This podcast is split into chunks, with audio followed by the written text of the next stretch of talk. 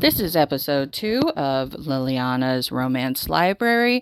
Hello, my name is Liliana, and today we will be discussing Crocodile Creek by Valerie Parv. And it was written in 1989. Well, published in 1989, according to my, yes, I'm going to say it, Harlequin Romance. Again, this is one of my great grandmother's books that she provided to me. You could tell she hadn't read it in a while. Uh, the pages were real bad yellowed. She probably had it for almost as long as I've been alive. I was born in 96, so yeah, definitely it was only a little bit older than me, probably the same age as my sister. So, when it comes to Crocodile Creek, it is not the easiest book to find.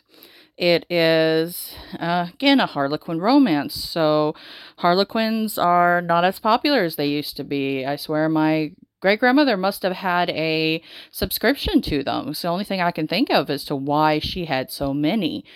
In this particular case, it is a very good book. When hers went missing, I'm still not sure whether I did it or she did it, but um, I bought another one online. Back then, it was a little easier to find. Nowadays, I looked it up yesterday, and you can find them on eBay. Um, there's one listed on Amazon and a couple listed on thriftbooks.com, but it's not the easiest book to find. But if you happen to run across it in um, Salvation Army, Goodwill, thrift store, you know, anything like that, flea market, definitely pick it up. It's a really good book. It's definitely worth the read. And Crocodile Creek is centered around Carrie. Carrie is a beautiful woman who is interested in the giant crocodiles that are around Kanga Downs in Australia. And yes, this entire book is set in Australia, which I found really cool back in the day. I still do. And not to totally geek out, but I mean, come on. I'm from the South in the United States. It, Australia is so far from us. And, you know, just learning about it is neat. And then finding out details that she put in this book are actually how they do things down there. Um, I, you know, learned so much from the Crocodile Hunter and National Geographics, um, uh, John Hannah, things like that. So we definitely want to go over some of that. But honestly, the important part is the relationship she has with the champion family. Now, growing up, obviously, she knew the parents and everything like that, but her one of her best friends in the world is Robin. Robin is the only daughter of the champion family. She does have two brothers. Now, Robin is disabled, but that doesn't stop her she is very vivacious. She's very lively. She's funny. And it, she's just a wonderful friend to have. All of us would be so lucky to have a friend like Robin. And Robin is both lucky and unlucky to have brothers. One of them is horrible, but her oldest, Ben, is a wonderful brother. He's very tough but he has to be. When the family passes away, he is the head of the family. He runs everything. He runs the ranch and and it's just the way he has to be in order to make things work properly. He keeps his emotions in and tries to be tough on everybody. We all know people like that, especially after a loss when they have to step up and be the head of the family. And when you have a disabled family member that you're responsible for, sometimes you end up being tough like that. I've been there myself with taking care of my grandmother and my great grandmother. I was very lucky to have them for most of my life. So it is definitely something that I can relate to Ben for. And Carrie, Carrie has been in love with Ben since she was a child. Ever since she met him, I think they she was like a preteen um, when they first met, and it's kind of rubbed the other brother the wrong way. I'm not going to lie. That's kind of one of the reasons that he does some of the things he does, other than just pure jealousy and greed. But one of the things he does is uh, Carrie refuses him. He tries to, and this is a trigger for some people, and I do apologize, but he does try to put his hands where they don't belong, a little too forcefully.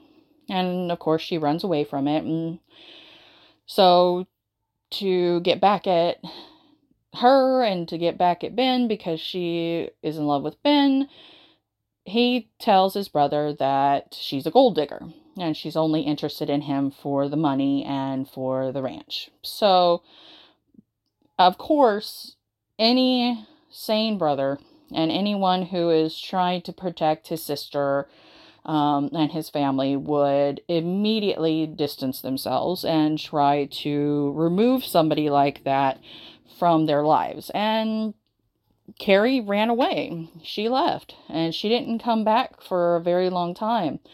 Um, this book is her going back. You get that backstory, but you also get the, you know, moving forward, um, how things turn out from there. And she still stayed in contact with Robin. That didn't change, but she did. She grew up a lot and she got tougher and no nonsense now, which I absolutely love strong women. So that is just a wonderful characteristic to me. She will stand up to Ben. She'll stand up to whoever she needs to now, whether they like it or not.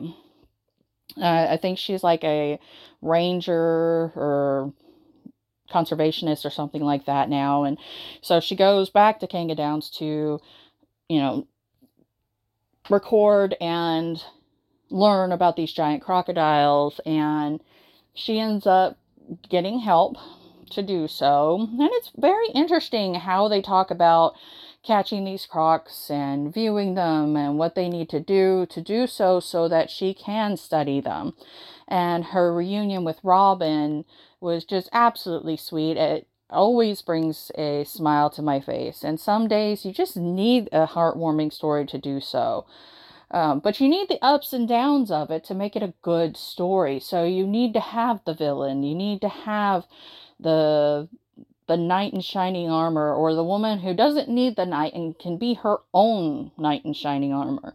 And in this case, Carrie can do it. Ben is there, and yes, he is the knight in shining armor, but she doesn't need him to be anymore. She can be strong on her own.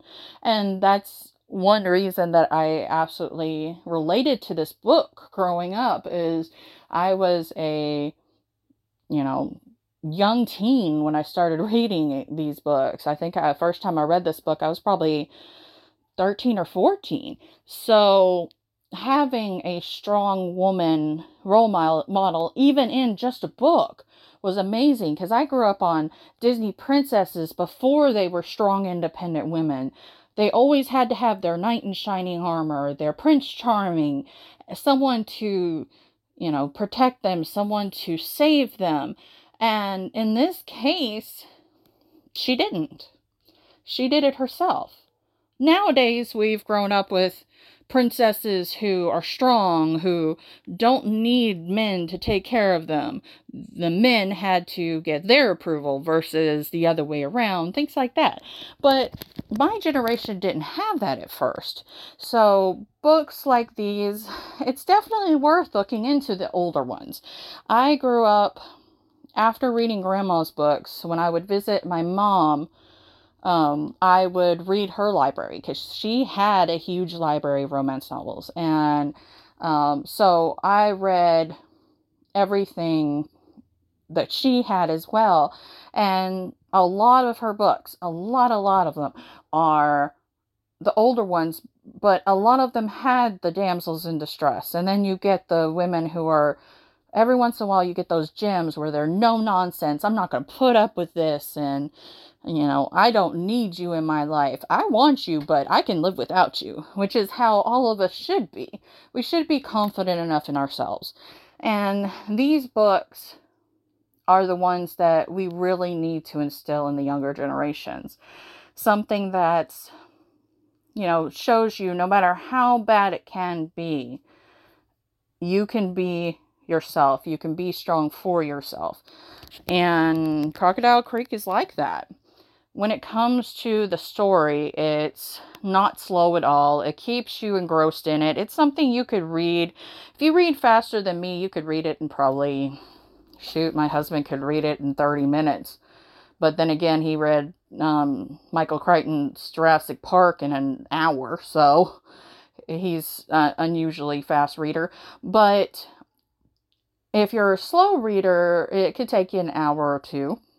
It usually takes me about two hours to read, and it's worth it. It's worth the journey.